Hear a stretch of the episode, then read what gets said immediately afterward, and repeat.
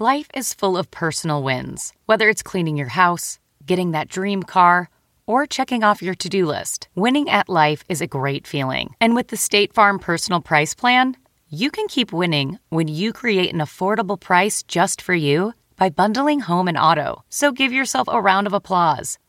Talk to a State Farm agent today to learn how you can bundle and save with the Personal Price Plan. Like a good neighbor, State Farm is there. Prices are based on rating plans that vary by state. Coverage options are selected by the customer. Availability, amount of discounts and savings, and eligibility vary by state. This episode is brought in part to you by Audible, your go to destination for thrilling audio entertainment. Whether you're looking for a hair raising experience to enjoy while you're on the move or eager to dive into sinister and shocking tales, Audible has an exclusive collection of thrillers from best selling authors that will keep you on the edge of your seat. Like James Patterson's first audio only thriller, The Coldest Case. Experience stories like never before, where every chilling detail is brought to life by captivating sound design. Plus, as an Audible member, choose one title a month to make yours forever. And now, new members can try Audible free for 30 days. Just visit audible.com slash WonderyPod or text WonderyPod to 500, 500. That's audible.com slash WonderyPod or text WonderyPod to 500, 500. Welcome to the Nerdist Podcast number 306 and also 307. Yes, a matching pair of podcasts being released in the same day. Unprecedented on the Nerdist Podcast. I will explain uh, all of it now to give it some context. I apologize, it's going to be a little long winded, but uh, it will sort of explain what's going on and what this is because this was a very special two part episode, an accidental two part episode of the Nerdist Podcast. But uh, if you don't know what Valve is, I'm sure you do if you're listening to this, but if you don't, uh, Gabe Newell, who is basically the papal father of gaming, um, has a company called Valve, and Valve makes uh, games like Dota and Portal and Left 4 Dead and Left 4 Dead 2 and Team Fortress and Team Fortress 2 and Counter Strike. Um, and it's uh, it's an amazing, amazing company that operates very uniquely, and so and also has an incredible relationship with its fans. And um, so a friend of mine works at Valve. Her name is Karen Prell. She is an animator and happens to animate Wheatley. And also, uh, just as a side note, is the puppeteer behind Red Fraggle and always has been. So uh, the person who is Red Fraggle also made Wheatley, which is uh, which is kind of a fun little factoid. But anyway, she said, "Hey, if you're ever up uh, in Washington, let us know, and I'd love to give you a tour of Valve." And I was like, "I, Karen, I would love to let you do that." So last year for Chloe's birthday, I thought, "Oh, this is gonna be really fun. Let's go up to Valve." uh, for your birthday. I know we're spoiled nerds. I we're spoiled bastard nerds, but I want you to know one thing. I get to do a lot of cool stuff and I appreciate the fuck out of it. The reason that I speak in superlatives all the time and I think that everything's amazing and everything's incredible and everything's fascinating is because it fucking is. So get over that. Uh, I love that I get to do this stuff and you would too. So um, this was a tremendous honor that we, we got to go up to Valve. So we go up there and Karen gives us a tour of the offices, which is incredible. And we get to have lunch with the guys who wrote uh, the script for Portal and Portal 2, uh, Jay Pinkerton and Erik Wolpaw, who actually happen to be Nerdist podcast listeners. Hello, gentlemen. And then, you know, right before we went up there, I said to my friend Karen, hey, by the way, if Gabe Newell wanted to be on a podcast, I would accept that. And cut to the end of the tour, we uh, get shuffled into a conference room and sit down with Gaben himself, uh, and then talk to him for about an hour and 20 minutes. And he was fucking awesome. Awesome. Um, huge Doctor Who fan. Just a really sweet guy, good guy, one of the smartest people you'll ever talk to. And as soon as we were done, we shook hands and took a picture, and we were driving to the airport. And I was kind of punching myself in the arm, like, "Good job, you! You really pulled one off today." And then sort of stopped mid sentence and realized, "Oh fuck, we barely talked about games." Uh, because Valve as a company is so incredibly fascinating. If you if you want to find it online, you should look at Valve's employee handbook. It's incredible. It's a very unique uh, organizational structure that they have at the company, but basically it's a straight line. No one outranks anyone else. And then Gabe kind of sticks above everyone else. But in general, the company just keeps themselves in check as human beings. No one has any titles. And it works. They're not just one of the greatest gaming companies in the world, but one of the greatest companies in the world. And you you see it with the way they interact, like I said, with their fans, and then with the product that they make. Um, amazing, amazing, amazing games. So uh, we talked mostly about Valve's corporate structure and Valve as a company.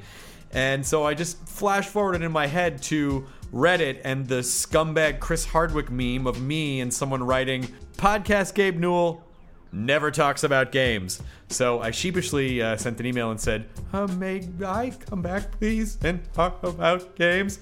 And he said yes, because like I said, he's fucking awesome. So uh, I called my buddy Wil Wheaton, who was also a huge Valve enthusiast, to say the least.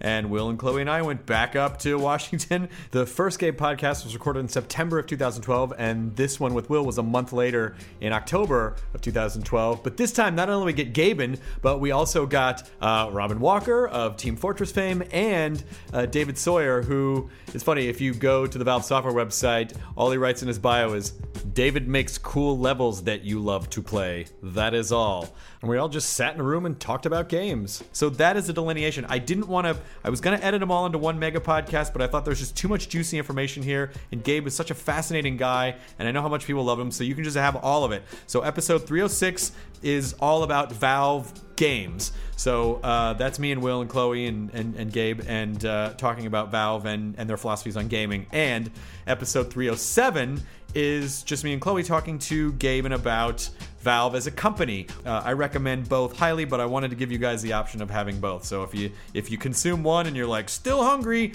then stuff this into your ear maw.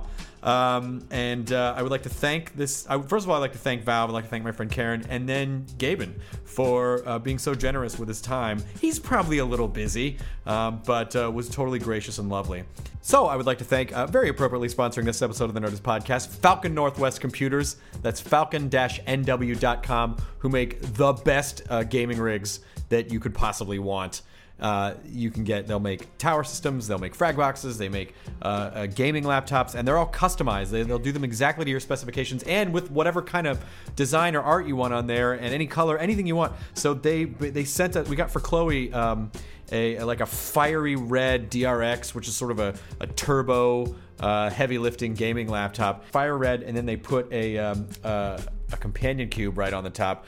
And then Chloe got Gabe to sign a piece of paper, and with his permission, they put it on they printed it onto um, onto the computer. So it's uh, they they do incredible work and they're super nice. And honestly god if you look at any reviews for falcon northwest i mean it's like five stars across the board. Their customer service is incredible and they're just nice. So that's falcon northwest computers for any of your gaming uh, computing needs. Falcon-nw.com and now a reward for sticking it out through the longest intro in nerdist podcast history. But i feel like it was kind of important because the context was necessary to help you understand understand this.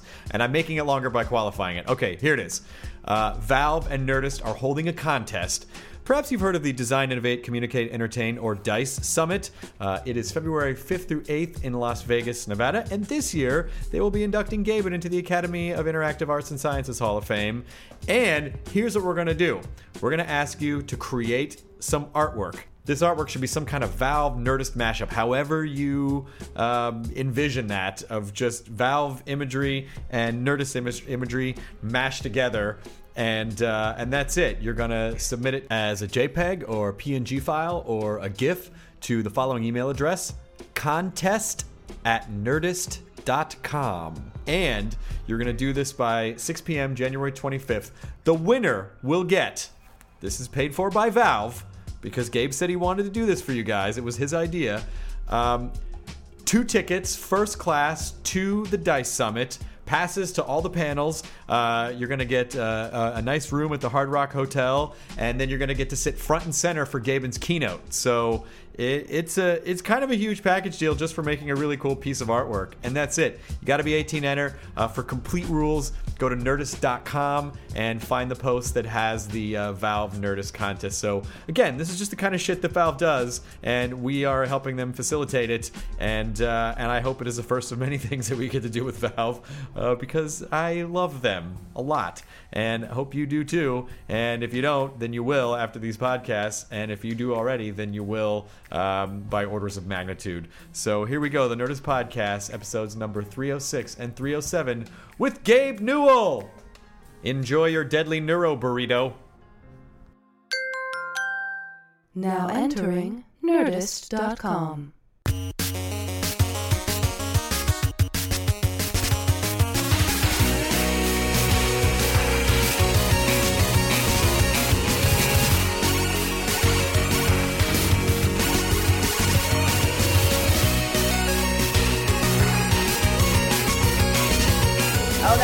what- that's that's what it so means to me. that's so surreal. so surreal. It's a cereal. It is a cereal. Hello, it's lovely to see you again. You gonna make This the is rounds? Will. Sorry. Hello, Will. How are Hi. you? How do you do? Good. How are you? I'm great. It's a real pleasure to meet you. Oh my gosh. This was so nice for you to come back into. Gabe, here's what happened. we did this great podcast. I got so obsessed with your corporate structure at Valve that I barely said anything about video games, and I just envisioned like uh, digital pots of oil and pitchforks coming from Reddit to stake me and run me off the internet forever. So I said, hey, maybe I can come back up and I'll bring Will, and uh, you guys can meet, um, and then. Uh, and then and then we'll just talk a little bit about video games if that's okay with you. Sure. Okay, cool. First of all, I think video games aren't going to last. Um, does any- Well, and they're also a dying they're ruining industry. our children. they're really and it, yeah it- and with heavy metal music yeah. are in clearly Now, putting Satan in the bedroom. how much backward masking do you put on your video games to tell? Oh, it depends upon how late we are on the project. Do you comment How your code Satan with back pages? with backward masking? there, are, there are some embarrassing things in our code, like um, a lot of obscenities, usually directed at some hardware vendor in the code. so- Is that true? Oh, absolutely. Oh, that's fantastic. I was uh, I was I was talking with some with, with one of the guys from the Dota team today, and he was telling me that there's a person who loves Dota so much that he diffs the Dota releases. Oh, and then absolutely. does the equivalent of an unboxing of the code. Um, that's amazing. Well, and the interesting thing is that there are people who do it so reliably that you can use that as a messaging channel. So if there's Yeah. something you want to get out to people, you know, like if you just come out and say it, it's one thing. But if they have to go rooting through the code the debugger, Yeah. then uh, it seems to have a lot more value. So uh, That's like a nerd cootie catcher. Damn it. Fuck me. Hey, come on. I had to work for that. so yeah. It's nerd mash. yeah, it's exactly. So it's, it's it's one of those weird things where, you know, like with the Portal Two announcement, where we really had to trust that the, uh, like we- we created a whole series of what we thought were impossible puzzles and problems, and we really had to trust that that they would that the that the fans would actually go and do these things that we thought would take them millions of years and it took them like seven hours. Uh, it's just one of those I those part things. of that. I might have been too.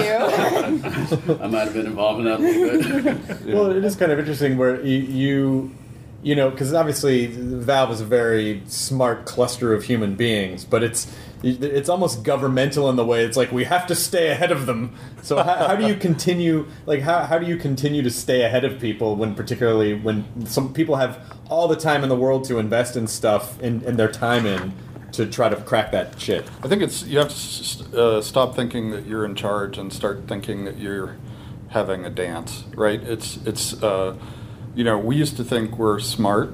Robin is almost, and, but you know nobody is smarter than the internet. Like, like a lot of people will point to some individual thing at the internet and say, "Oh, that's really stupid," and but in aggregate. Um, you know, it's like one of the things we learned pretty early on is don't ever, ever try to lie to the internet because they will catch you, they will deconstruct your spin, they will remember everything you ever say, you know, for eternity. So, uh, you know, and it's it's it you can see sort of like old school companies really struggle with that they still think that they can be in control of the message because they go to press people and then the press people repeat what they're told and then five seconds later you know somebody's posting you know goats having sex with a pr person you know on on 4chan you know and and completely calling bullshit on whatever it was. So uh, yeah the internet in aggregate is is scary smart and uh, the sooner people accept that and you know start to trust that that's the case i think the the better they're going to be at interacting with it. Well, it's kind of worked to your advantage because your fans are so loyal now, and you have such a huge following. Yeah, uh, but you know, it, it, you know, we tend to think of it as like every time we do something, we're putting a little bit in the bank. You know, at some point we'll do something stupid, like there'll be a security problem or a source code, you know, and we'll have to do a, a withdrawal. But it's really easy to burn people's trust really fast.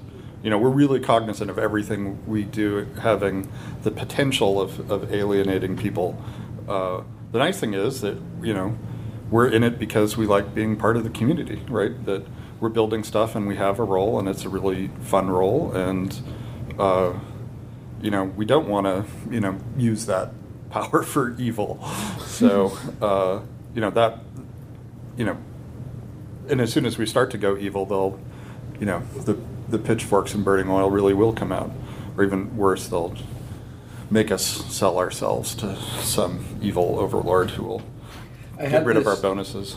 this this realization recently that my relationship with Valve is not this like customer. Uh, I I don't feel like a customer. I feel like I feel heavily invested. I feel personally invested in Valve doing well because I feel like when I get a Valve game, I feel like as a company, Valve sort of like doesn't treat me like I'm stupid and doesn't treat me like I'm disposable. Like like the the community interaction and I love that you describe it as a dance. Uh, I, I think that is such a smart way. It is how we have to engage. We as creators, it's how we have to engage with the people who love the things we make nowadays. When did you make that decision? Uh, I think it, it was.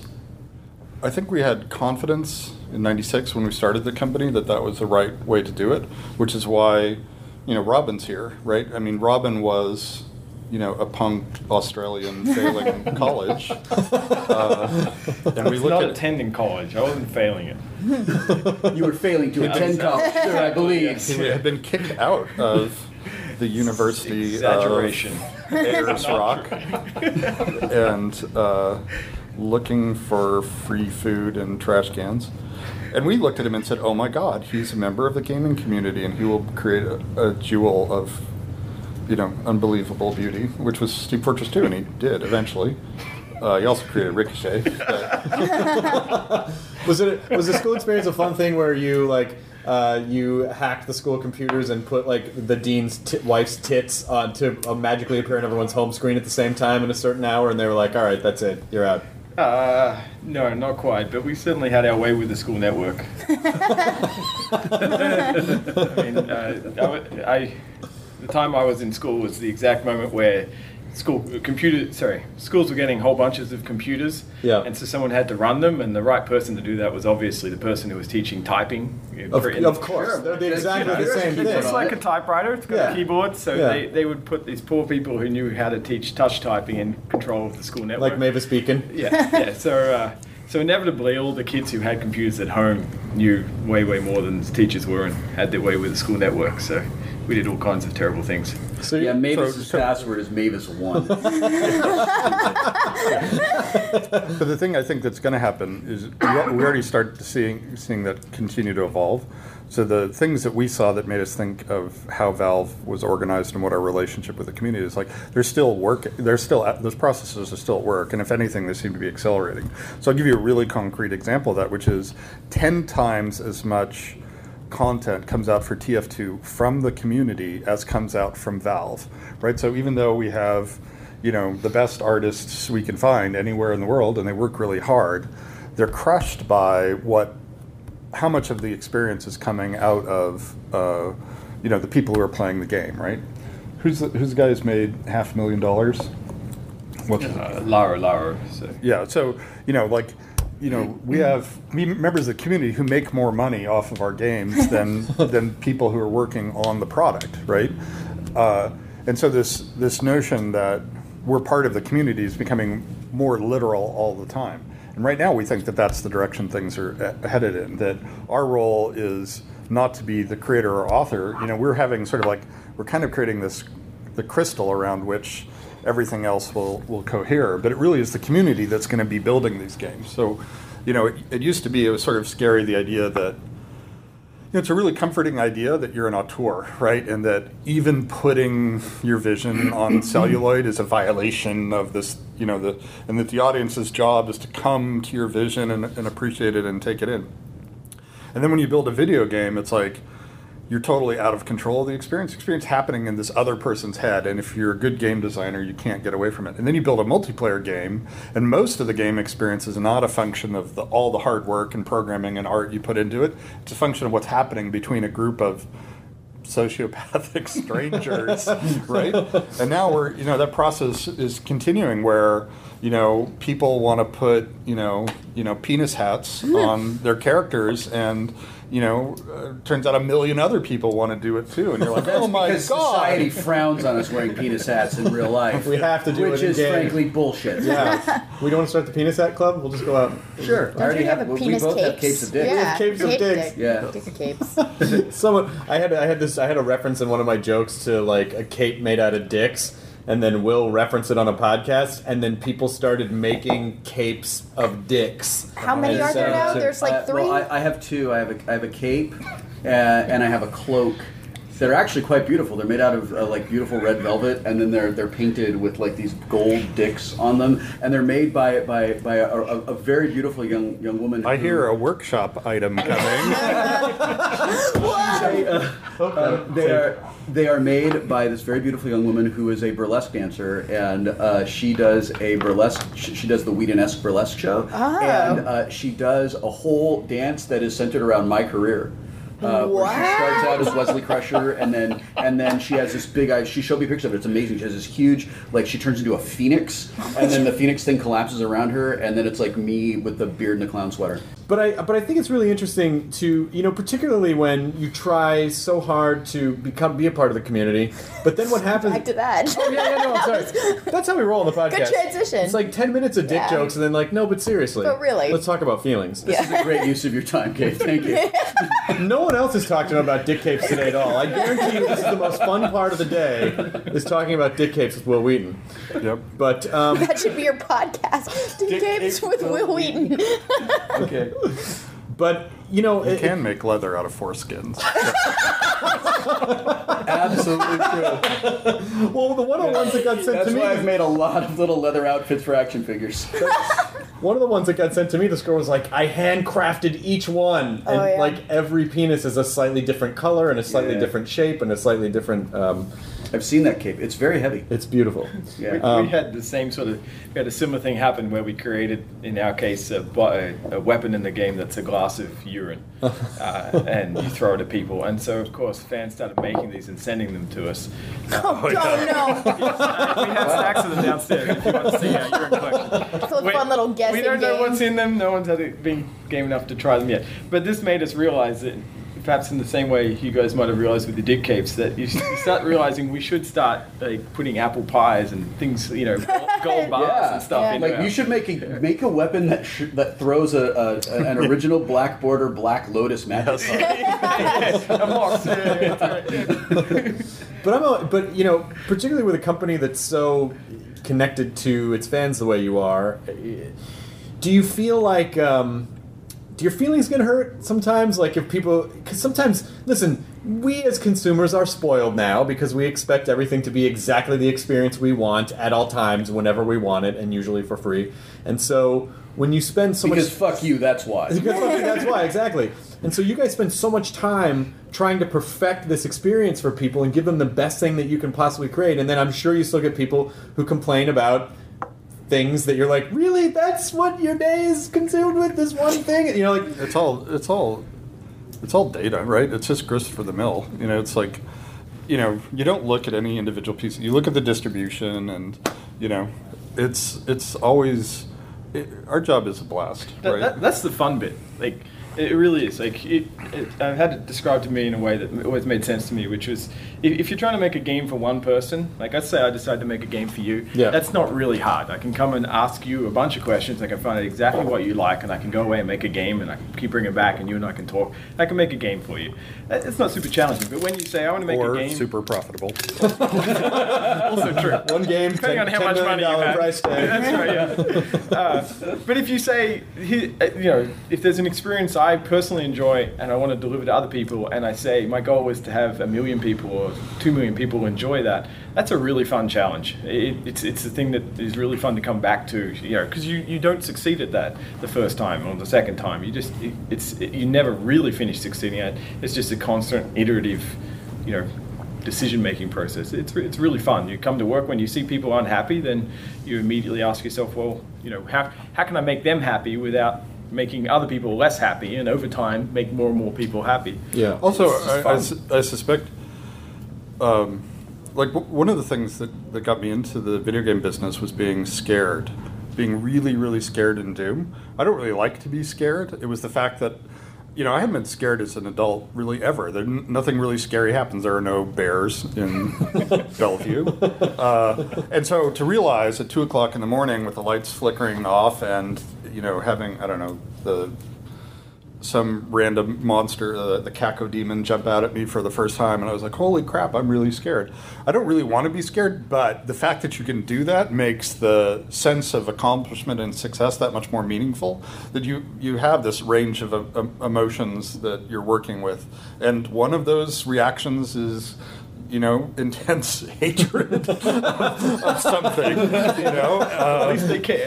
at least yeah at least they care it's uh, having somebody tell you that that's the stupidest fucking piece of shit they've ever seen is a better reaction than indifference right at least they're they're spending the time to be passionate about it and and hopefully you know you'll do better by that person next time around And often, We, uh, you've had, the, I'm sure, the experience. A lot of times when you get those emails from people and they're really unhappy with something we've done, they don't actually expect us to reply. And you, you know, usually we reply and say, "Well, we're sorry. What, you know, how can Yeah. we do better next time?"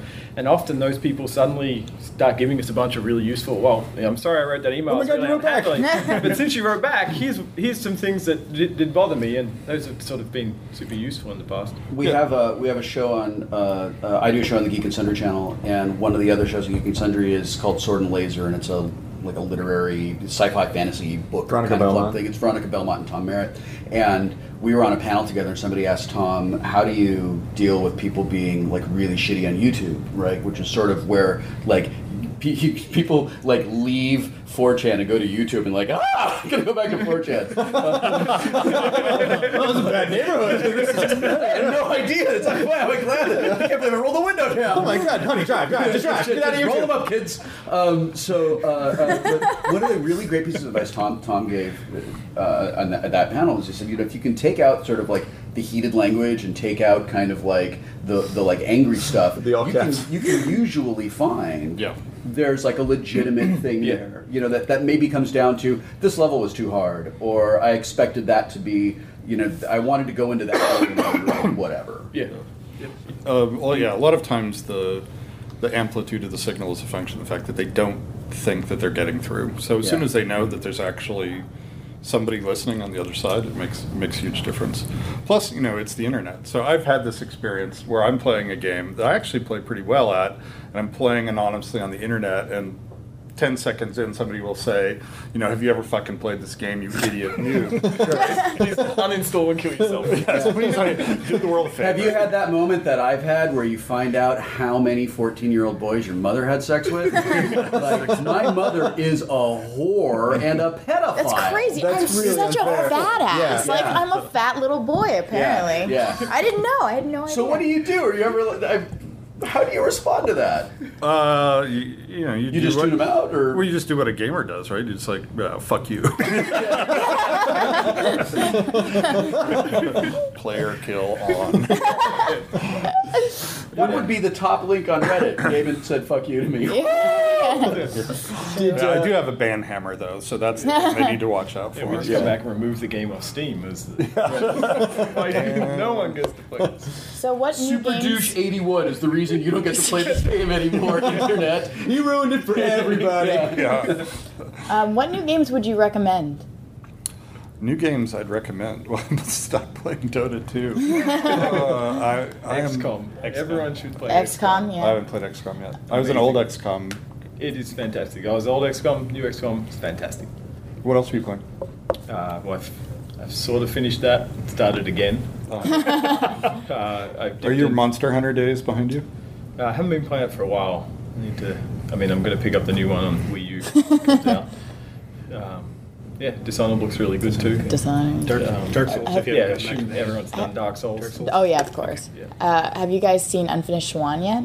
Have you seen stuff from that? It's a new indie game. It's really cool. No, I haven't. Yeah. Well, I would recommend it. Thank you. The last two weeks, like I, I have this, like I try to play every game we ship on Steam, which used to be something I could do pretty easily, and sort of as the it's ratcheted up, it's gotten harder. But uh, when something like XCOM comes along and I stop seeing everything that shipped during that entire period of time, And his I have to, like, children have to catch up. yeah. How do you find time to? How do you? I've, one of my biggest challenges is just finding time to still be able to play stuff because I, I work so much making things Yeah. that I'm well, so there was exhausted. this thing called crystal meth. Oh my god, that's great! Magic. Oh my god, I didn't it's even. magic. I thought that was just something the kids were doing. You mean we can do that too? Yes. You really need you really need like the 36 hour day to Yeah. be, to be able to get everything in. No, if you had a 36 hour day, you just would make more. You would make more stuff. no, that's true. You have you have to make the time. You have to Yeah, schedule I- time. that's very, I finally took true. a vacation this year, and someone on the internet was like, "A vacation from what?" From you. I'm like, I'm like, people like you. ah, fuck, my vacation's over now. Yeah. when when Chris and I travel, sometimes we'll bring the Xbox with us so we can just sit and play games in the hotel Well, we take the whole company on, you know, cruises and go to Hawaii, and always there's a whole bunch of game gear that travels. We we took the whole company on a cruise, and there, you know, the big sail at the back or the We big projected we Guitar Hero we projected Guitar that Hero. enormous sail the back of a cruise line. That's awesome. We have like half the company like on deck chairs at the back Oh, of a that's cruise ship playing Guitar Hero on this enormous. That's back- so That's great. So, how much would a ticket cost for one of your cruises? Um, I wanted to talk a little bit about. Um, uh, I toured Valve today for the first time, and there's this common theme that I see throughout the entire building, through all of the employees, uh, um, is like you just keep making these amazing disruptive technologies. And uh, when Chris was up here before, I asked him to ask you about Steam on my behalf and uh, about the indie, how it's become this amazing equalizer for indie games. But like today, I saw the I saw the the Movie Maker for the first time, and uh, and then I saw some stuff in, in your uh, R and D department that I don't know if I can talk about, but blew my mind.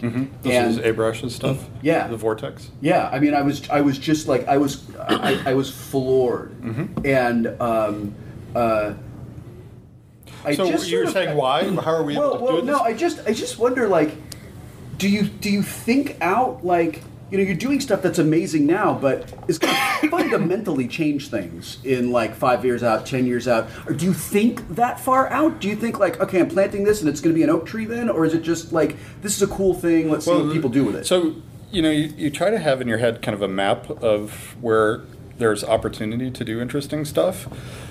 And uh, you get to the point where you've had enough success that you can target further downstream, you can make longer term bets. But while you're headed in that direction, the sooner you can sort of start getting stuff into real people's hands so you can start finding out where all of your sort of fairy tale castles in the sky ideas go wrong the, the better off you'll be so you know it's it's a it's it's a combination of of those things you know it's like you know the more the more bets that have paid off and there've been a bunch that haven't. You know power play is the internal sort of touchstone for uh, a dumb stillborn uh, idea. Um, you know but if you have some successes then you can sort of you know aim further down the road. Abrash is about as abrash's project is about as far down the you know the road as we're we're, we're aiming but uh, you also the, the thing that lets us do that with some degree of confidence is the is the fact that we get so much feedback all the time, right? So you can view the like amount, how far you're aiming, and how long until you get feedback as you know two ends the the teeter totter. And if you're doing stuff that allows you to you know get the just the sheer amount of data back from your community, then you can, you know, one, it looks like you're really smart when you're really just depending on the, the responsiveness of the community to what you're doing to help you avoid doing spectacularly stupid things. Uh, and then the fact that you are pretty confident that you're not going to screw up in the short term means that you can do things that are riskier you know, with with with the knowledge that ninety percent of them are going to fail, but ten percent of them are going to turn out to be uh, super useful. So you know, it's just part of the design of the company.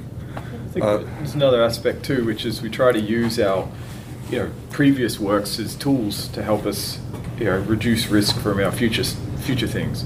Uh, you know, there were things we thought we might want to do in, in Dota long before we even announced uh, in Dota 2. This is before we announced the product uh, and we were able to look at the, our existing products like Team Fortress 2 and do things in those products that were largely about gathering data so that when we did them in Dota, we would know whether we should do them in Dota, and if we do right. do them in Dota, what are the characteristics, what are the things we should do, what are the pitfalls we should avoid. So, so a lot of the things. things that got shipped as updates in TF2 were to answer questions that we were having about what Dota 2 should be. So, you know, it's rather than saying, oh, let's wait three years to find out whether or not you know which of, which of, which of our ideas were good ideas and which are, of them are bad ideas. We can test them a, a lot sooner and, and prune out the bad ones a lot faster. So where are you seeing everything going in terms of? I mean, what is it that you're that you that you can publicly say that you're sort of banking on? Is it? I mean, at this point, you know, how much better can graphics get? Is it, is it more hardware driven? Is it more like augmented reality? Uh, is it well? More... I mean, the the stuff that that um, well, there, there are a couple of, sort of big things. We think that right now you have these islands of entertainment, and that they're going to actually sort of combine together to create this overall uh, uh, virtual goods and services platform. And so people will actually be creating real economic value by engaging with these games, right? So, so, these early experiments where people, where gamers are making hundreds of thousands of dollars building assets for other people, that, that that's going to be a lot more fine grained. The ways that you create valuable experiences for other people, you can just like not be a dick in a multiplayer game, and that's creating some level of value, but there'll be lots of other ways uh, that you can uh, to do you'll be able to do that you know, uh, like stores. Right now, the store in Steam is a super privileged special piece of content, which totally goes against how we think about, you know, how we should be designing things. Anybody should be able to create a store that, you know, that a lot, you know, like the games I own should automatically generate a view so that other people can buy games through me, right? So if you put up your list of games, people can buy games through you and you you know you get part of that revenue stream right so even something like a store which is not ordinarily thought of as a piece of content nobody says oh it's a hat i might want to change it you know a store is this the way i think of our store right now is like the world's most boring point and click adventure game from the 19 from 1986 right?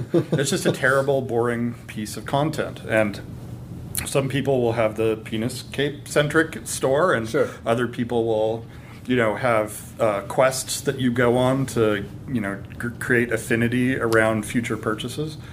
You know that's that's the the direction. And if i do something in skyrim it will give me benefits in you know uh, call of duty that's how we see stuff evolving um, i think that fairly quickly we'll start to see really that those economies will be really large, like you know, 10 billion, 50 billion. It'll be bigger than a lot of countries, uh, and then the, the, how far out it goes that that I don't know. But for a lot of people, sort of living in this kind of uh, digital goods and services economy will make more sense to a lot of people than what have traditionally looked like jobs. I think that organization in these worlds will be done pretty dynamically. Um, I think we are looking at AR happening, and I think we're looking at uh, really science fictiony stuff happening sooner than people expect, in the sense that we're going to be able to drive your nervous system and read out of your nervous system sooner than uh, people expect, and it'll be a, a consumer grade technology sooner than people expect. So we're, you know, that's weird, right? It's like, um, but it's also starting to become a really tractable problem. So if you look at, there's this woman right now, um, professor in Cornell, and she's essentially decoding the the messaging layer between your retina and your brain. So there's this really hard problem of how do you make an artificial eye? But she's like, okay, let's just skip that and just see how I can talk to your brain as if I'm an eye. And it's a much simpler messaging protocol essentially. So if you just hook in there, you could just tell the brain this is what you're seeing, and the computational load to generate those things is way less than the computational load to generate all of the pixels that the front part of your eye is seeing. And you look at that, and she's doing it because she wants to help people, you know, who through trauma or or genetics can't see. And you know, we look at it and say, wow, that looks a lot simpler than, you know. Uh, some of the, you know, certainly easier than ray tracing, right? In terms of generating the, the data to, you know, and you look at that and you say, you know, it, it, and you look at it and you say, well, that's kind of a, it, it's almost an engineering problem now. And then you sort of say, but wow, that sounds, you know, like, you know, golden age science fiction. And, you know, it's, it's coming faster, you know, than I certainly would have thought five years ago. Wow. How do you track this stuff down? How do you find these things? Because these are things that, that clearly have implications for the gaming world.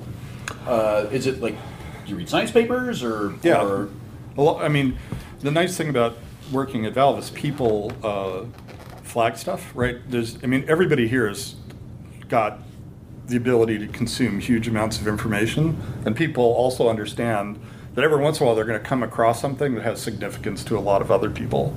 Uh, and sometimes something will just come in totally out of left field, and you'll say, Why is this person sending this around? And usually those are the really interesting ones, because then you go and ask this person, Why did you think this article on raising goats under the Arctic cap had any relevance at all to any of the, and then they tell you, and you go, oh, it changes everything. So uh, mainly it's people here are, are signaling it to other people. But you Uh, also, you also, again, going back to, you know, I don't want to, I'm not going to steer the conversation to the corporate structure again, but again, because you have that kind of a system where that feels like the company sort of operates like its own little intranet in that way. Like it's a little, it's, you, you have the freedom to send stuff to you, Mm-hmm. and it doesn't have to go through 10 layers of people like, oh, Gabe's busy right now. Like, people actually have access to each other to keep the system, you know, clean and moving and free form. And also, uh, given the fact that nobody sort of thinks about what are the boundaries around things, like we don't have a corporate structure or very explicit roles. Yeah, that was my immediate reaction to you saying that. I'm like, well, what else would you do it? I mean, of course I can email everyone in the company, right? Like, there's an email list that has everyone in the company on it. I just send it to that. Yeah. uh, you uh, you tend to there's this strange thing going on, which is in some ways more interesting stuff. You guys are familiar with the maker community, Yeah, and course. and they're they're like uh, an inch deep and a mile wide, and it lets them build stuff that can't be built by anybody who isn't sort of. It, it, it's like it's like the R and D department at General Motors is falling behind what some guy in the garage can because the guy in the garage has found the most important tool, which is being connected to all of the possibilities. And each of the individual technologies are evolving so fast that you can be almost a, a home shop user of some technology, and that gives you a superpower compared to you know some deep dive person who is still using you know it's like a rapid prototyper is like this magic bullet and you can solve all sorts of problems like uh, you know i've got a cnc in my garage and all of a sudden i help artists in our neighborhood solve problems that they couldn't have. You know it's like you have the right tool and just having being connected to all of those possible tools enables a lot of stuff.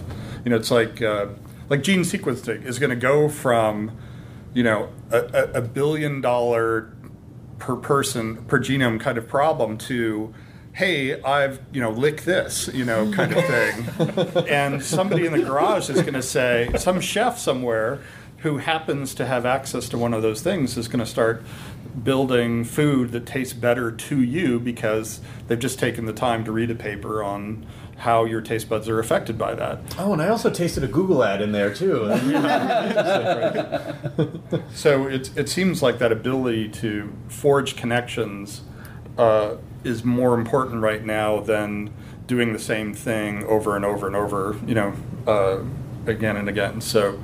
Uh, you can connect that back to the what we talked about earlier about the idea that our mod community in aggregate or the gaming community in aggregate is much smarter than any all of us here and you know the maker community is sort of a you know an equip like they're beating the, the experts at somewhere you know General Yeah. Motors or whatever Well, yeah, if because you look they at- have the, the mass hive mind all attacking the problem I, I went. I saw. Um, Bre Pettis showed me like the MakerBot a few years ago, and it uh, it was it printed all it printed okay, but just because they have this open source community with people uploading schematics all the time, and, and, like now they have the replicator too, and before like it would print stuff out, and there would always be a little bit of a seam issue, or like the the plastic would kind of spill over. And they handed me a perfectly printed sonic screwdriver that was so gorgeous, like you couldn't see the seam on it. And, and just in a couple of years, they they have evolved so fast because of their because their community is just communicates well. Yeah. And those guys are also the people there are starting to pick interesting problems. So one of the things I saw recently was somebody was building uh, like a, a four hundred dollar uh, pick and place machine to replace a seventy thousand dollar commercial machine, and uh, I you know I was like trying to understand why it was an interesting problem to solve. And I was like, oh, I totally get it. What you're doing is making it possible to do low volume, totally custom uh, uh, PCB placement, right? So you have an idea and you only want to make a thousand of them. This is the thing you need. This is the missing piece so that you can go off and make a thousand of them. And yeah, if you were Texas Instruments or Motorola, you could make 10 million of them. But this person will iterate and have 14 different versions of it before, you know, TI or Motorola would ever do their first one. And so their ability to respond to technological changes, incorporate them into their process, and evolve the products they're building is just, you know, orders of magnitude faster than how the traditional organizations are going to respond. But this isn't about Ricochet 2, which is what you really wanted to talk about.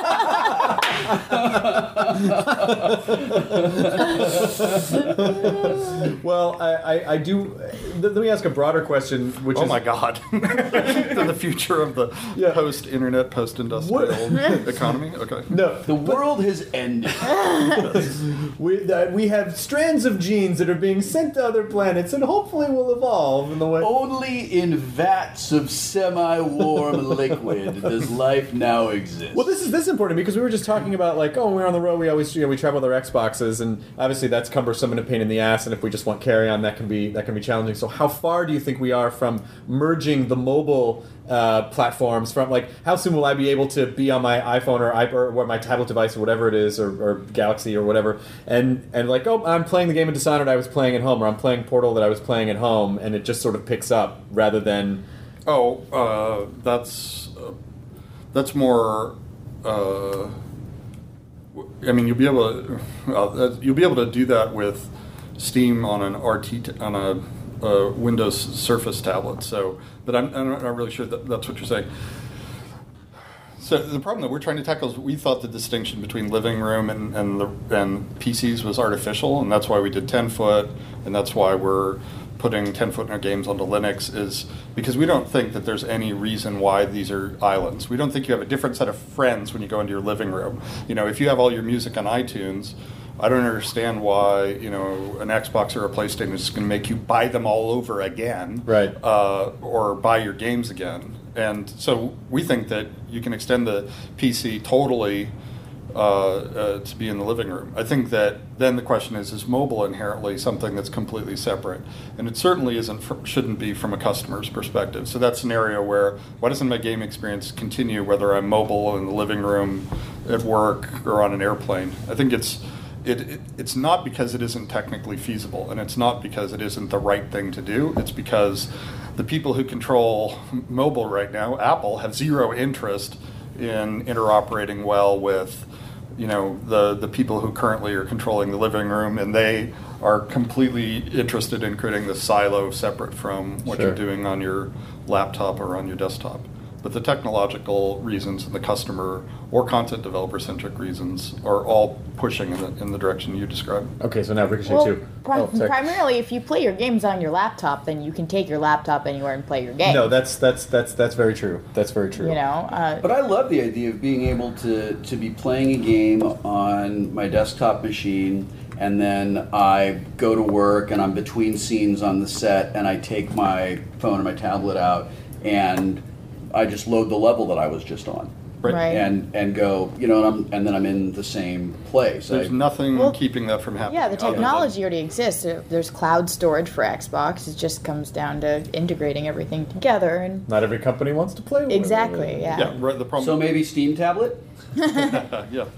There's no well, there's no reason why PC games and PC game services don't run well on a mobile device. Yeah. There's no reason that all of the things that we like about the internet have to be given up when we go onto somebody's platform where they you know where they want to make it hard for their competitors to you know I, I get I'm driven crazy every time I update my iPad and my Kindle app disappears and my Dropbox app disappears and so the sooner those kinds of applications just move to you know living inside the browser or we get somebody in the tablet space who's not going to play those sorts of games uh, the better. Well, some of the consumers, that's some of the consumer responsibility as well, because if someone does release that sort of a tablet, people have to adopt it so that it becomes, you know, a, viable for that company to keep making it rather than like, "Ah, I already got the iPad, you know. That's why I have an Nexus 7. Oh, the Nexus 7 is great. It's fantastic. I would love to see some data on that rather than just the Wi-Fi.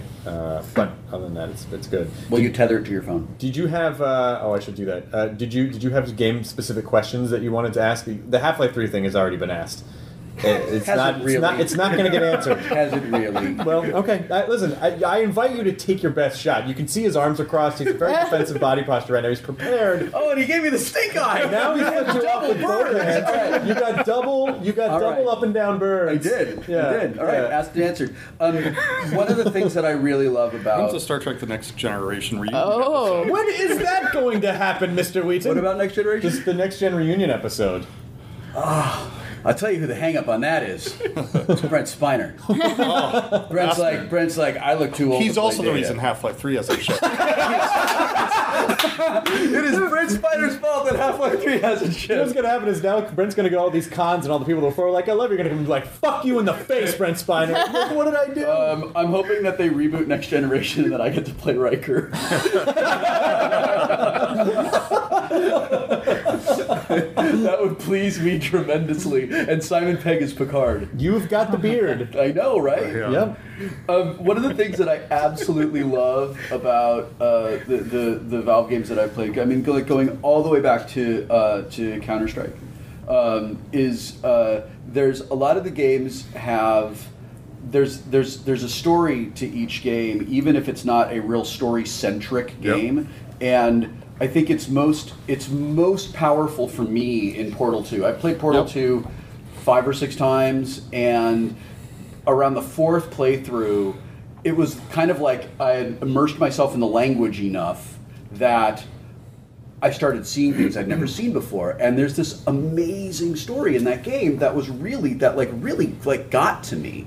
Um, and uh, so I see that also in the like the characters that you do for TF2, uh, all the characters in Left 4 Dead. Um, I love that like they're not especially heroic. They're just kind of like those are real people that are just in a shitty situation. And um, would you just would you talk a bit about the creative process for for storytelling in games where you know you're not building? I I don't feel like it's a narrative arc in a game. I feel like it's you know that, that it's just. Uh, but it's something that I that I enjoy. Well, it's, it's also something that's, you know, uh, very much a work in process in progress for the entire industry. You know, you can see the learning process that we've been through when you go back and look at how the character. The, you know you can look at a character that we build now versus something that we designed you know a decade ago and and see uh, you can see how the environment is playing more and more of a role, or we're pushing harder to make sure that that investigating and exploring the world uh, has its own set of rewards and significance, and you know, uh, you know, we just you know that's one of the things we just I agree. Portal Two is the best game uh, that we've done in that in that dimension, and you know, it certainly was. Ex- you know, captured a lot of what we've learned since Half Life One. Uh, you know, but you know, and it's also just sort of across the board. You know, the art direction. You you know, just traditional art direction gets better, and that that pushes the writers, which you know pushes the designers, uh, and we have you know plenty of examples uh, to, to to point to you know that sort of make us think. You know, Bioshock was good at at pushing us and making us think about a set of issues. Uh, me personally, I always go back to Mario 64 as being a really important game in my education about what the what the opportunities are. Um, you know, we think we're, we're, we're, we're the entire industry is really at the beginning of, of, of what's possible. Um, the key thing, which I'm sort of curious about your reaction, because you, you have experience on the other side of the fence, is that our fundamental advantage is that the uh, even though they're they're not paying attention to the script and they're kind of obsessed with corners and shotguns, that the lead actor, uh, being that lead actor, being the the the center of agency and the experience just gives us this huge advantage in terms of the significance of, of, of everything that happens. And that we always try to play to that which is you know you're the the you the player are the are the lead in this and uh, you know that that that is, that's just gives us a get out of jail free card a lot of times in terms of um, amplifying you know your subjective experience of the of the of the plot or reactions to what happens when Alyx's dad dies and, and things like that. I remember when I played. Uh, I was playing uh, Dragon Age 2 Yeah, no, sorry, Dragon Age Origins, and my wife was out of town, and uh, I do this thing every December. I watch the Lord of the Rings trilogy, and uh, I can't really get her to sit down and invest nine hours with me to, to do that, which is kind of weird. I don't understand why she doesn't want to do that, but uh, get out of I was, but I, was- but, I, but I was in the middle. Of, I was in, I was I was I was near the end. I was in the third act of that game, and instead of watching Lord of the Rings, where I know what's going to happen, and I'm an, and I'm a passive observer, I spent the same amount of time playing Dragon Age instead because I felt like I can control this. I I have I can move this along in a way that is really pleasing to me. I feel that way about the Uncharted games. I mean, those games are so on rails, but it doesn't really bother me because I feel like I control the pace of it and uh, I like being able to stop and look around at things. How did- And how did you think about your relationship with GLaDOS in the second game? Like, did you actually feel like you were having a relationship with this person, or did it feel? I've, I really felt like I had a relationship with her because I didn't know how much I could trust her, and I, when she realizes that she's Caroline, and and I thought.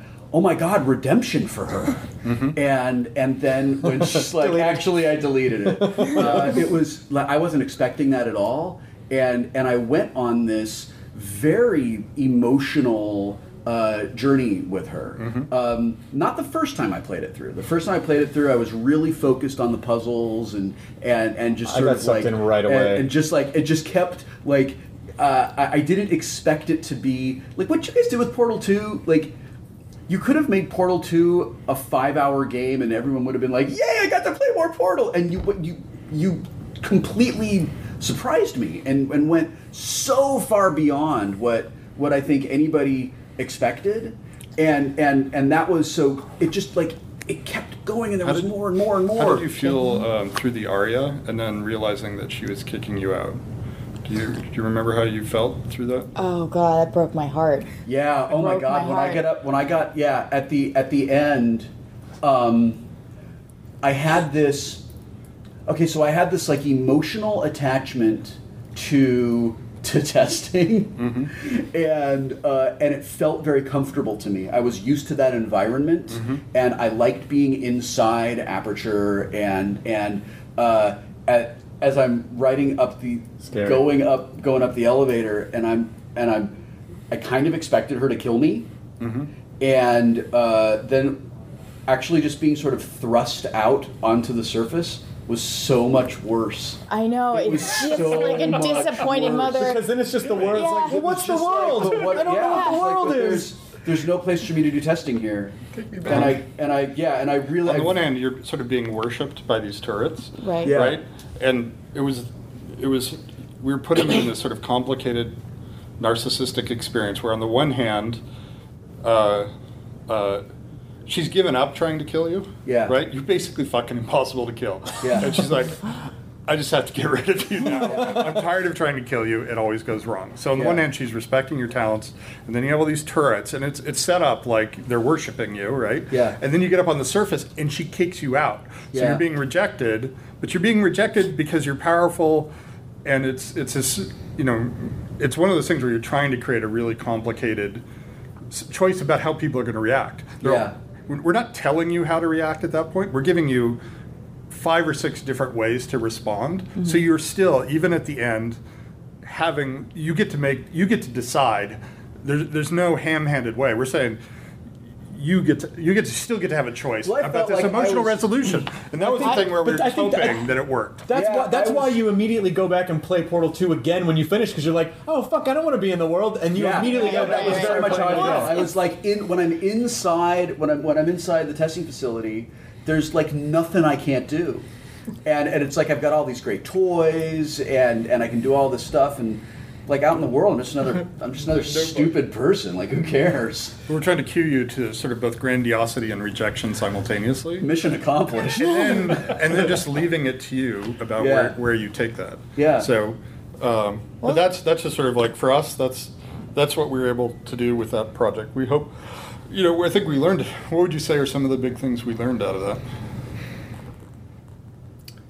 Um, my, my role on it was the relating to the storytelling stuff that we're talking about. Um, um, our designers, designers have historically had a lot of uh, leeway to um, to add in that world story and Uh-huh. um, to like to fill in the gaps and the little little side stories that help you understand the space you're in. Um, those are rarely written by our writers. Those almost always come out of the team.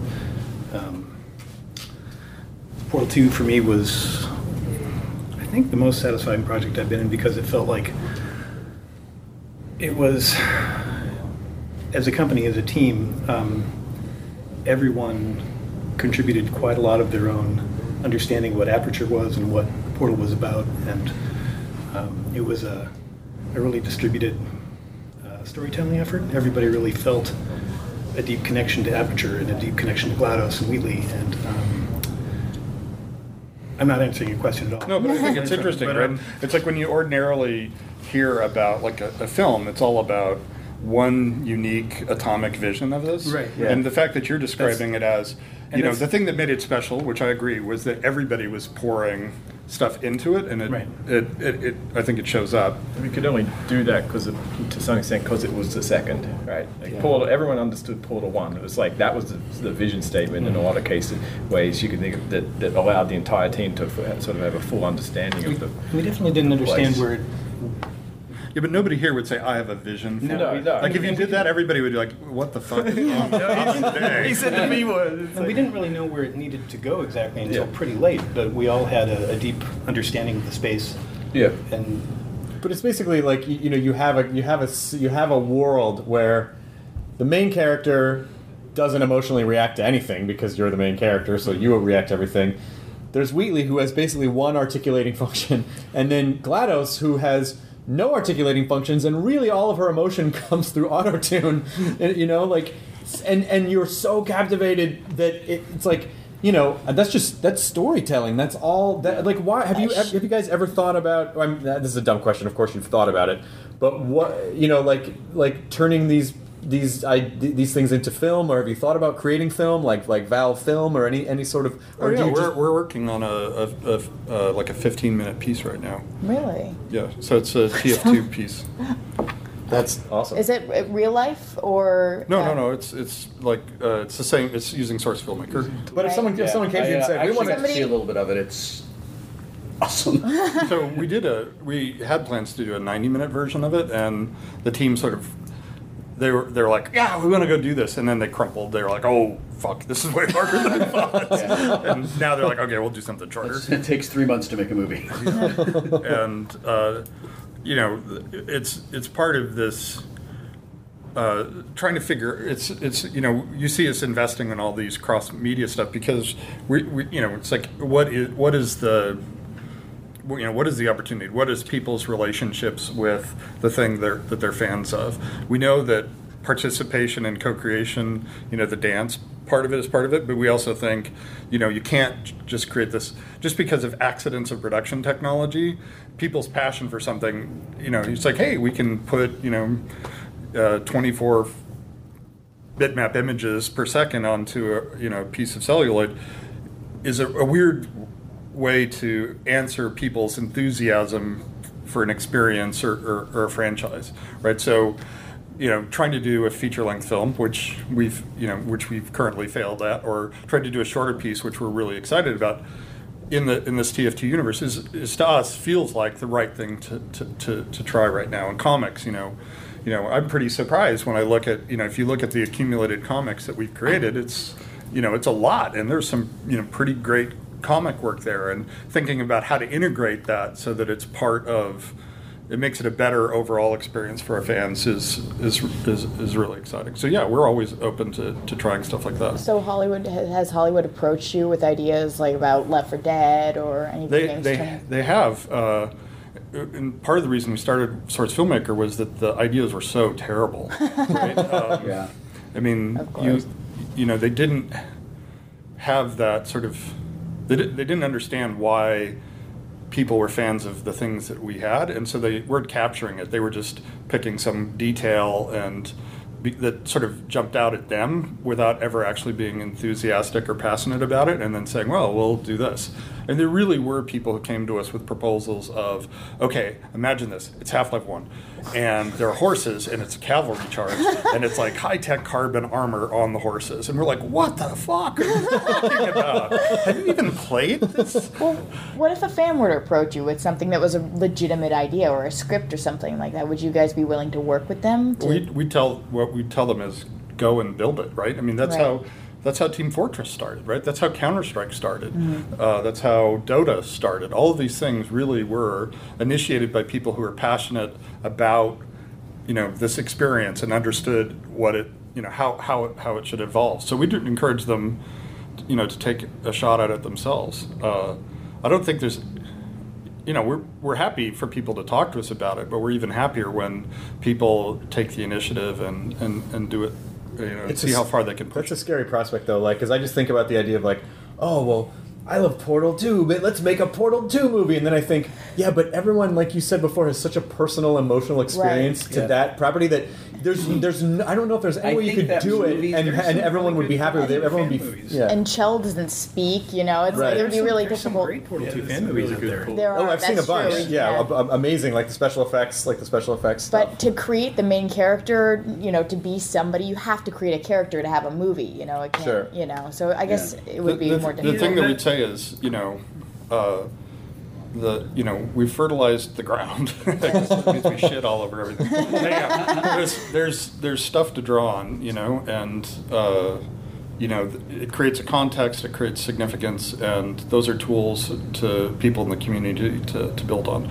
You know, I don't want to seem like I'm being standoffish on this idea. I just want, you know, we're really pretty excited when we see people building stuff. Uh, and recognizing that the opportunity is theirs, not just ours. That there's not something magic about being at Valve. Chloe, Chloe actually show you cosplayed as. I- uh, Chloe made a cosplay as uh, Nice. GLaDOS. Uh, I, you were- good. I love I love I the didn't character so much. She's one of my favorite characters. Uh-huh. She's so incredibly written. One of the most likable villains you will ever meet, and she's a robot. It's just, I I don't know. I guess I had some sort of weird attachment to her. Like my experience with her, I don't know if this says anything, but she kind of was like a mom to me. Like she was, she was sort of. Well, I think that's why people. So Yeah, we I talked got about that this from. but she, just so much like my actual 'cause your mother. mother was out fucking- it was like it was. I know it sounds fucked up, Yeah. but she wasn't Yeah. trying to kill me. But it was a, No, a it's- real. Wil, Wil- Wil's mom was out fucking fourteen-year-old boys, and she wasn't raising him like Oh, that person sweet on the Jesus. internet said. Yeah. yeah. we should so- hook our moms up. I mean, my mom wasn't fucking fourteen year No. Well, I mean, it's it's only recently that my mom started doing that. Only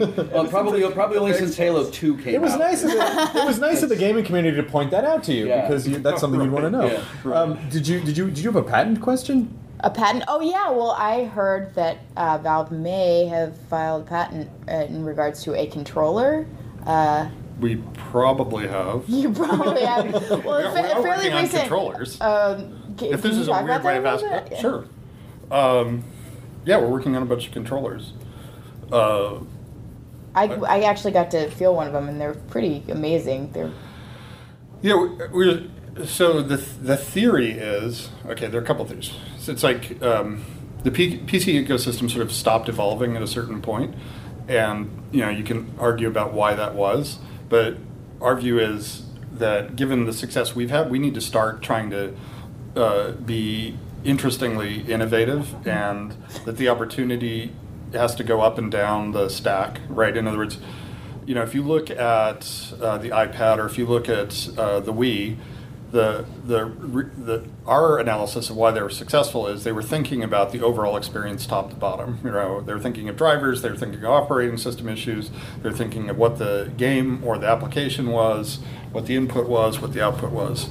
Uh, and for a long time, you haven't had to worry about it. Like you, you didn't sit at Valve and say, "Well, what happens if they have this kind of display adapter?" Right? It didn't fundamentally change the what Portal Two uh, was going to be.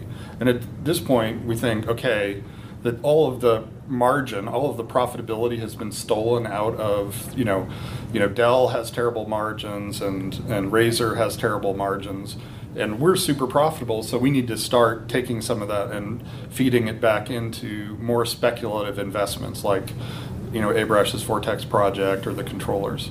So the specific, so that's sort of the big picture version of it. So we say, okay, we should, in theory, be able to do stuff that's clever. So the the, the controller part of it is to uh, try to give you sort of the, the control and preciseness that you're used to with a mouse and a keyboard, except do it in a in a mobile friendly, living room friendly kind of way. Well, what I loved about the controller is it didn't strike me as gimmicky as a lot of the other companies have been, you know, they've been making a lot of, they copy each other a lot. And what I loved about the controller is that it focused on uh, making the experience of gameplay better and re- more refined rather than, oh, look, I can dance up and down with this little d- tiger dude. You know what I mean? Like, it, Yeah. Hey, Dancing Tiger Fun Dancing Time Ti- Happy Team is a great game. I mean, I you know, I, I feel like it's so funny because I you know we're just gushing so much about you guys that people are like, this is just a big commercial for Valve. But it, but it really, you know, I, I think because we spend we throw so much of our emotion into a game when we when we play it. We just, you know, we we all have individual experiences where we connect. I think it just says a lot about the stuff that you guys are making. Is that it? It's more than you know. It's more than just like Galaga or, or just like a game where you go, "Oh, I finished all those missions." Or like it's it's an emotional experience. it's it, it seems like you guys are focused on you know who loves you, you know, and you're you're making things for Is those Galaga people. outdated reference or is it cool again?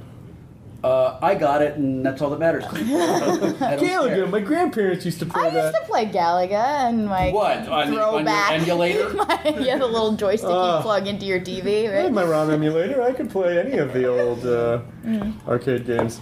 Well, I mean, I think that uh, uh, if what I what I hope is that this notion that we sort of have of you know being part of the community and that what people are reacting to is is that we're actually doing that and that that will point other collectives in that direction, right?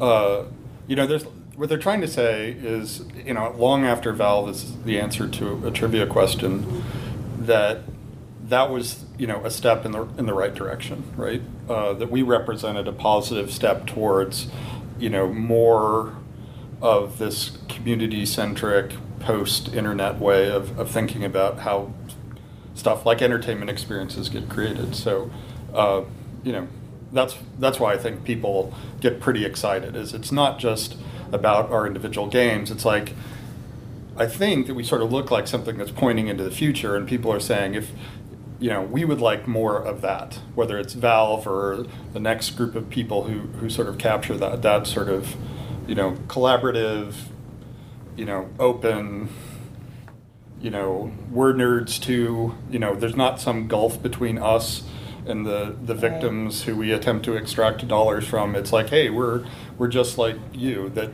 that uh, they're sort of trying to say, sig- send a signal out. Yes, this is the right way. That this is what we want collectively the world to look more like and, and less like. You know, pick your your favorite Our- our- thing to hit with a stick. Our games are meant to be uh, creative platforms for our customers to participate in and create in, just the same as as we do. It's meant to be a like we think of them as ongoing collaborative experiences. So essentially, Not- not everyone is a just part of Valve. Right. Yeah, Yeah. I think it comes from, you know, it's so- somewhat cliche, but we were. That's what we came from, right? Yeah. I mean, Dave and I, both I of us, and you can walk these halls and you'll find, you know, a huge number of people here who all came from hacking, modding backgrounds, uh, and you know, to some extent, you know, we feel like we're building systems that we just we just wish they were there when we started, right? Mm-hmm. The idea, like when I started making mods, the idea that you could turn a mod into a real job at all was a completely bizarre Well, concept, fiction. right? Yeah, like Yeah. no one had done that, right? The idea that you could be making a thing uh, for free and releasing online, and that one day you might get a job for that was crazy. Now we're, you know, we went way past that into now, you know, you Minecrafts and so on, right? When it's well past making a job, now you can get, you know, make a whole bunch of money off it too. Uh, I feel like we're just, you know, when I look at the groups that I've worked with here, and I've seen what made that group excited, it wasn't that, oh my God, TF2 sold a lot of copies or anything. It was, wow, this one person who made an awesome hat in TF2 we loved, he just made a lot of money. That's Right. that was the single most exciting thing to that group, for, and you know continues to be the most exciting thing. It's like this, you know, the, the fun of building things that you wished had been there when you started, and you get to sort of help be the genesis of those, and then seeing the impact that has on other people is sort of the you know, sort of I think the personally rewarding stuff, stuff that's really exciting. And finally, Ricochet too. Actually, uh, I'll throw one extra thing. in. I think one, just the head off ricochet. Too, yeah. Uh, I get have allergic reactions to the word ricochet. Uh, I think one of the other reasons is we don't have anyone at the company whose job it is to pay attention to the community. That's everyone's job. And I think when you look at other other organizations out there, they've done something that we, we think is Yeah, we don't have a marketing organization. there's no community manager. There's no like. We think those are bad ideas because it it, it creates everybody's. yeah, everyone. That's everyone's responsibility to be reading forums all the time, to pay attention to what your customers are saying, and it's also if you if you take to that be away, making choices. Yeah. Right? Somebody never comes and tells you, "Oh, I've done the market research and this is the, right thing." yes, Because yeah. nobody would trust anybody unless you were doing the work and living with the consequences of those choices. Nobody here would trust you. yeah, yeah. I don't get to write some code and ship a feature that customers hate, and then. You know, not have to pay the cost of the customers being unhappy, right? There isn't a community manager who has to Everyone's get on the accountable forums. for everything. Yeah, exactly, accountable right? I have to see the costs of my decisions, or I won't make better ones over the future. At the same time, like, you know, part of the reward I get from making games is I go online and I see see people having fun with that work. And so by sort of removing all those artificial boundaries between us and the, the community, then we sort of get much tighter. So a really common thing you'll see around here, for example, is you know a, game, a team. I think, I think we. I think that working at he- here feels like being a performer in some ways, in terms of that you have that sense of, you know, of people responding to what you're doing and being incredibly motivated Yeah, to make that's- make them cheer again. That's a really good way of putting it. Like you, you'll see. Like I've literally been involved in groups here where we ship, and you know, you, sh- you press the button to ship, and you run to the forums, and you re- you know, they have, you count the minutes. It took them five minutes to spot that we changed the source code on this web page to hint to that contain the hex address of a, a web page they could go to, and they they cracked that code. And now, quick, let's see how long until they get to the next. And they get the meta thing, right? They understand Yeah. that we're they they approve, right? They know that we're they know when we're manipulating them, mm-hmm. and but they trust us that it's for fun. part of the game. I- Yeah. Is that a thing that you get together? Do you have? Is there like? How do you put that?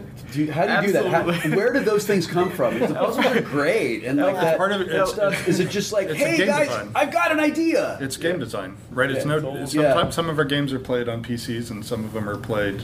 Yeah, uh, something you said to me a couple of years ago. I remember we were talking about this, and he was Gabe was arguing that every single interaction with our company should be entertaining. If you email us, if we give you a business card, then that should be part of the game, right? There should be something on the business card that should, in some way, be be playable, right? Yeah, like our tour. Interaction Our tour. Our, our, the biggest problem with our tour right now is that there's not enough player choice. Right? Yeah, we, I'm fully- fully we've had meetings about how, how can we make our tours something that'd be more Well, fun. my, We- my, we keep ti- running my into this pro- time to my first crate was about 35 minutes. terrible. Deeply That's embarrassed. a, a terrible tour. Right, well, Hand you one your of the- crate in your gift basket. I was What- the guy that plays the very first crate that you see in Half-Life 2. Yeah. That's so great. We're, no, we knew exactly what we were doing. We were- as soon as it fades in, there's one right, right across the frame. I, I think one of my favorite descriptions of our company we read once was a was a fan who said on a forum somewhere, "Valve's a company full of trolls that occasionally releases video games," and we were so happy to read that. We're like, that's the greatest description of us ever. But I think it's also it also speaks volumes to the idea of if you want to create something, it's very helpful if you're in the demographic of the thing that you're Right. creating, because then because then other people because then you're a fan and people read the authenticity and they also sort of imprint on that like oh my god not only is it possible for me to do those kinds of things but that's what I would do if I had you know the ability to do that and I love that it doesn't I mean, you know, Valve is Valve as a company is worth a lot of money, and, and, and it's it's nice that that hasn't really changed the soul of what it is that you guys are doing. There's just like, oh, okay, well now that means we can take over another floor and uh, and, and you know put like eight bits tile stuff on the walls and like you know make dig dug uh, Fygars and so it's uh it's it, it's Nice nice. Fygar ref. Thank you very much. Thank you. Yeah. Thank you. Oh, Dig Dug Well was done. by the way. Um, but uh, well, I think we've uh, I think we've monopolized enough of your time. But uh, thanks, man. Thanks. We really appreciate it. And I know Wil was super excited to meet you, and Yeah, this is really great. and like I mean- huge, huge. When I said, "Hey, do you want to go up and, and podcast Gabe with Gabe in with me?" and he was like, "Fuck yeah," you know. Um, That's just- pretty much exactly how it happened. and then uh, I had the stroke. So I think I think what's going to happen is we're just going to start showing up here, and then eventually you'll come to accept us as one of your own, uh, and then I- we'll And you soon you'll be building hats. um, thanks, guys. Thank you. Thank you. Now leaving Nerdist.com. Enjoy your burrito. Hey, listeners, it's Will Arnett. Our podcast, Smartless, has crossed a milestone that seemed unfathomable when we started nearly four years ago, as we've just released our 200th episode. Join us as we welcome the dynamic duo of hilarity, Steve Martin and Martin Short. You've seen them on screen together in The Three Amigos, Father of the Bride 1 and 2, and most recently, and Only Murders in the Building. Both are comedic geniuses in their own right, but together they are always electric. And this episode of Smartless is no exception. I don't know if I've laughed more in a single episode than this one. We discuss their career arcs both separately and as a comedy team, how they met, who is more difficult to work with, and what motivates them today. Is Steve a better banjo player than Marty as a singer? Find out on this bicentennial episode of Smartless. Follow Smartless in the Wondery app or wherever you get your podcast. You can listen to Smartless ad free by joining Wondery Plus in the Wondery app or on Apple Podcasts. Plus, you get to hear Sean cry. What a loser!